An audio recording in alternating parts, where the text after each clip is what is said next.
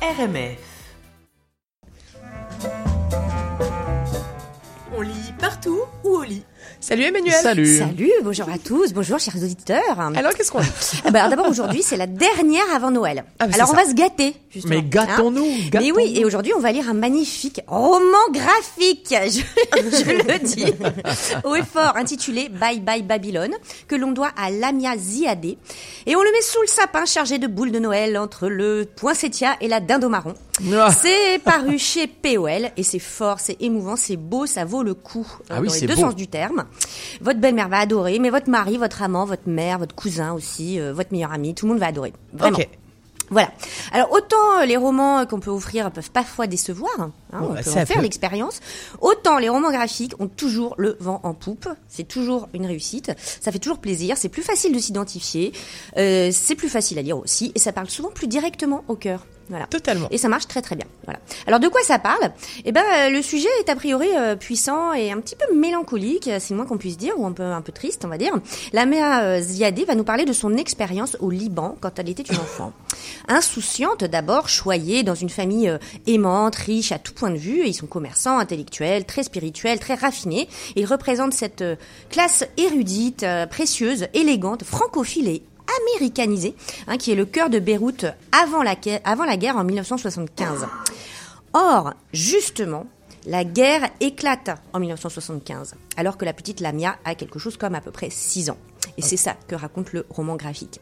Le contexte de l'enfance est merveilleusement posé, vraiment, avec un avant, un avant la guerre paradisiaque, fait de chaudes excursions à la plage, en famille, au supermarché Spinez. On sent l'odeur des, des jasmins dans les jardins, euh, la chaleur, les pâtisseries à la fleur d'oranger et les bonbons chiclettes. Wow. Et puis, il y a l'après. La destruction violente de ce paradis à coups de bombes, d'attentats suicides, de bombardements la nuit. La ville est réduite peu à peu en un tas de ruines et la famille de Lamia, qui a choisi de rester hein, courageusement, ou euh, enfin bref, euh, selon les, critères personnels, doit s'exiler dans la maison de, de la grand-mère et vivre dans une seule pièce, dormir sur un matelas, entendre les sirènes, les bombardements qui sifflent, qui passent au-dessus des immeubles et qui frappent encore et encore. On suit la terreur, la tristesse, voire le désespoir, mais et c'est ça la grande force hein, aussi. On suit, on suit aussi la vie qui continue, vaille que vaille, le courage, l'amour, la tendresse, les liens qui unissent, tandis que tout paraît détruit. Alors la guerre durera 15 ans, comme on le sait, et le roman euh, graphique de Lamia Ziadé permet de revenir sur cette période avec un œil neuf, à hauteur d'enfant, tendre mais terrible aussi. À travers euh, son expérience, bah, c'est la guerre, vue à hauteur d'enfant et l'absurdité absolue, l'injustice. Et ça m'a fait penser au travail génial de Guy Delisle. Vous connaissez un petit peu? Ouais, bien sûr. euh, sur euh, Jérusalem, par exemple, avec le conflit israélo-palestinien, qui est vu vraiment à travers euh, le regard d'un D'un d'un- enfant. d'un jeune, d'un adulte euh, euh, ingénu, un petit peu Ouais. qui découvre tout et qui a donc cette, cette vision euh, tout à fait juste sur le conflit et euh, qui nous apprend beaucoup, qui est très éclairante. Euh, sur Pyongyang aussi, il avait fait ça. euh, on, a, on comprend dix mille fois mieux en fait la politique, les dessous des cartes, en les abordant par cette voix en fait qui est incarnée, qui est humaine. Là, avec Lamia, c'est tout le conflit libanais qui est éclairé.